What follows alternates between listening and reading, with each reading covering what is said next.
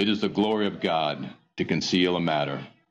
To search it out is the glory of kings. This is the Message to Kings podcast.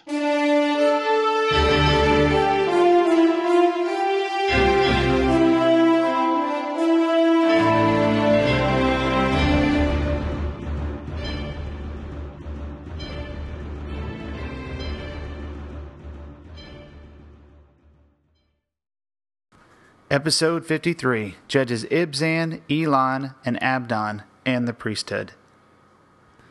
After Jephthah, there are three minor judges Ibzan, Elon, and Abdon.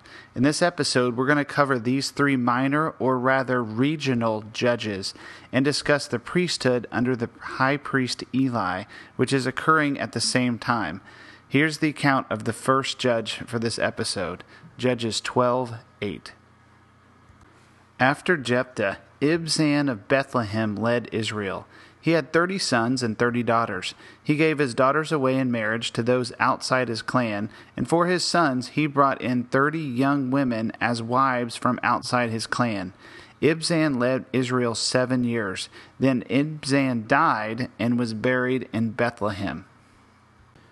A few Jewish traditional accounts declare this judge is Boaz from the book of Ruth, but I honestly haven't the slightest clue how this fits into our timeline. It would ha- make him one of the oldest people to ever live after the flood, so I'm not so sure about it. I believe it's easy to try to slide Boaz here because he was a judge in Bethlehem. Also, I don't believe the character of this judge is consistent with the character displayed in the book of Ruth. Judge Ibzan judges from Bethlehem like a king. He had 30 sons and daughters, obviously from multiple wives. He ran a harem in Bethlehem for himself, and he intermarried his children to other tribes, which was against the law. what I have to point out here is that he ruled like a king, just like Gideon did and his son Abimelech. And this behavior is very unlike any other before them. Moses, Joshua, and Abraham made sure to not live like a worldly king. See, the trend now is catching on and will accelerate of greed and power hungry rulers who desire to rule and be like all the other kingdoms on the planet. This goes with the general shift away from humility and servant leadership and a push towards self rule and prideful fleshly behaviors, which will manifest itself completely in the character of foolish King Saul very soon. God was Israel's true king, and they were walking away from him, and they were not loyal, so he was forced to turn his back from them, and with this action, his protection provision, and blessing was disappearing. Greed and the desire for power was stealing away their priorities from worshiping God. It was creating a class structure and a desire to rule. It increased poverty as the rich oppressed others, and mercy was neglected out of greed. Ibzan loved his influence and built his power base at the expense of his countrymen. Ibzan would judge Israel probably just the region of Judah, holding back the Philistine threat for about seven years, possibly just holding back the Philistines through sheer projection of power, for Ibzan was not recorded to have fought any battles. Here's the account of the next minor judge or regional judge, Judges 12 11. After him, Elon the Zebulunite led Israel ten years. Then Elon died and was buried in Ajalon in the land of Zebulun. So here's another judge who judged for about 10 years. There is no major battle for him, yet his name actually means mighty. He was buried in Ajalon in the country of Zebulun. Note here, this is not the place of Joshua's great battle, for the location of Zebulun was southwest of the Sea of Galilee. The last of the minor judges was Abdon. Judges 12:13. After him, Abdon son of Hillel from Pirathon led Israel. He had 40 sons and 30 grandsons who rode on 70 donkeys. He led Israel 8 years. Then Abdon son of Hillel died and was buried at Pirathon in Ephraim in the hill country of the Amalekites. So check out the last minor judge of Israel. He had 40 sons and 30 grandsons who rode on 70 donkeys, so proud and greedy and obsessed with status and power. I find it quite amazing that his name means servile, like servant. This was his redeemed purpose set aside by God to be a servant of all. Who was the servant of all? Jesus. He gave his life for the world. True Christian leadership, with full knowledge of their royal identity in Jesus Christ, still stoops low to help the homeless and hopeless and serve the needy. Instead, Abdon walked into the opposite, his unredeemed purpose, where he desired to be served, to be the head over peoples in pride and arrogance and status.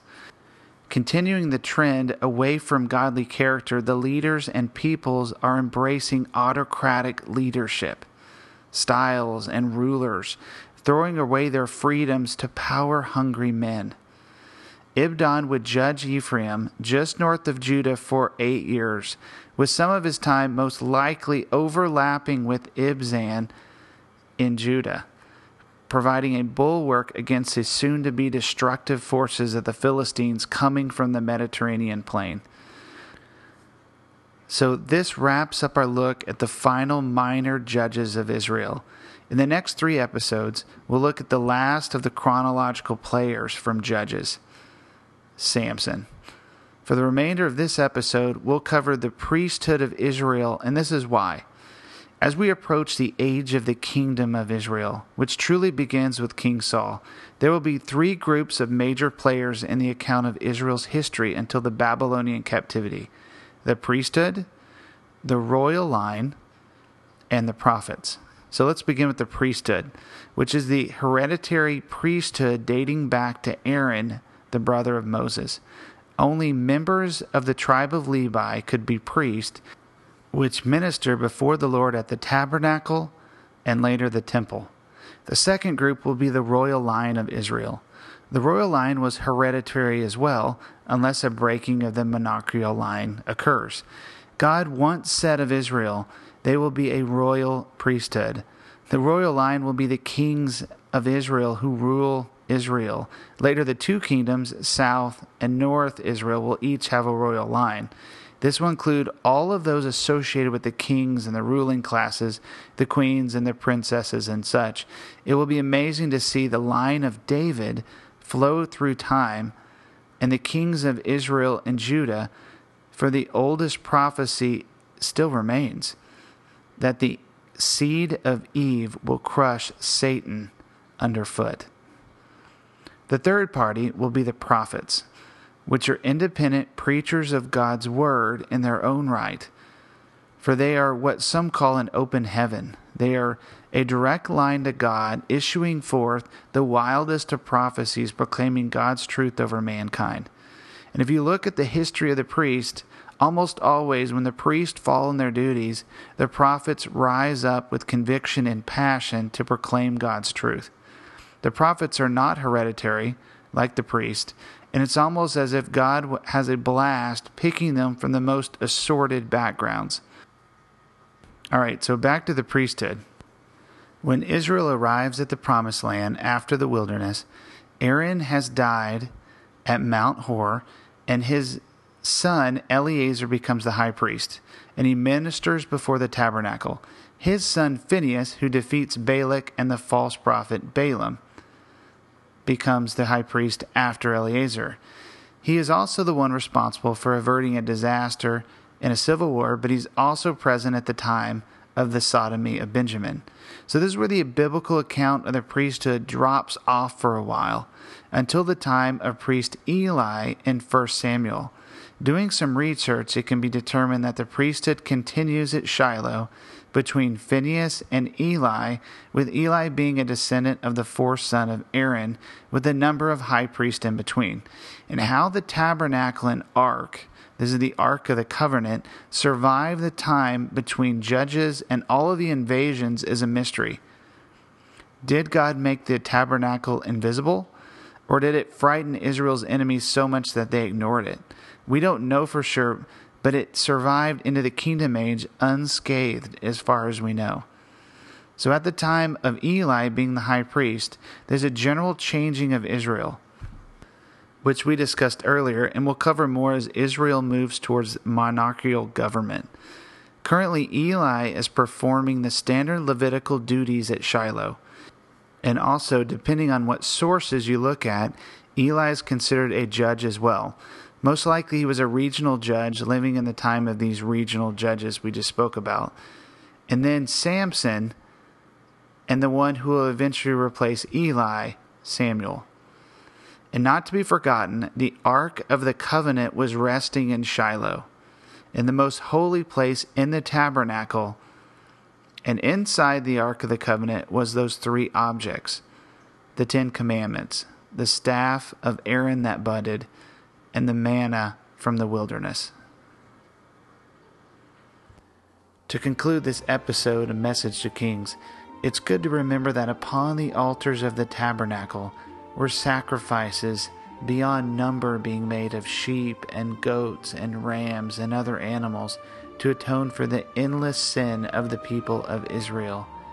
Thousands of sacrifices were being conducted annually to atone for their sin and to cover them, just as the law commanded. And looking deeper into Israel, it's almost like you can see the internal strife going on. A good judge rises to help Israel, followed by a terrible one. An enemy nation invades, Israel is rescued again. The priests pray and sacrifice to atone for sin, while believers worship Yet sin and the human condition of faith and failure pull at each other, creating a misdirected mindset of confusion of mankind that only God can correct, which He will. With the faith of a man like Samuel and the heart of a man like David, while misdirected hope leads to a king like Saul, and sin leads to the death of thousands and more. But there's hope. And as I reflect upon the things to come for Israel, it is a loving God who knows the failures of man and always pulls man back to redemption. And all those failures of history and all those heaps of sacrifices are going to be replaced by one true, perfect sacrifice Jesus Christ, who came as a lamb to fulfill the law and all those leadership failures will be replaced by the perfect leader and king, Jesus Christ, who will return as a lion to rule in perfect humility and servanthood, not to be tempted with status and vice and vanity, but to rule in perfect gentleness, power, and love.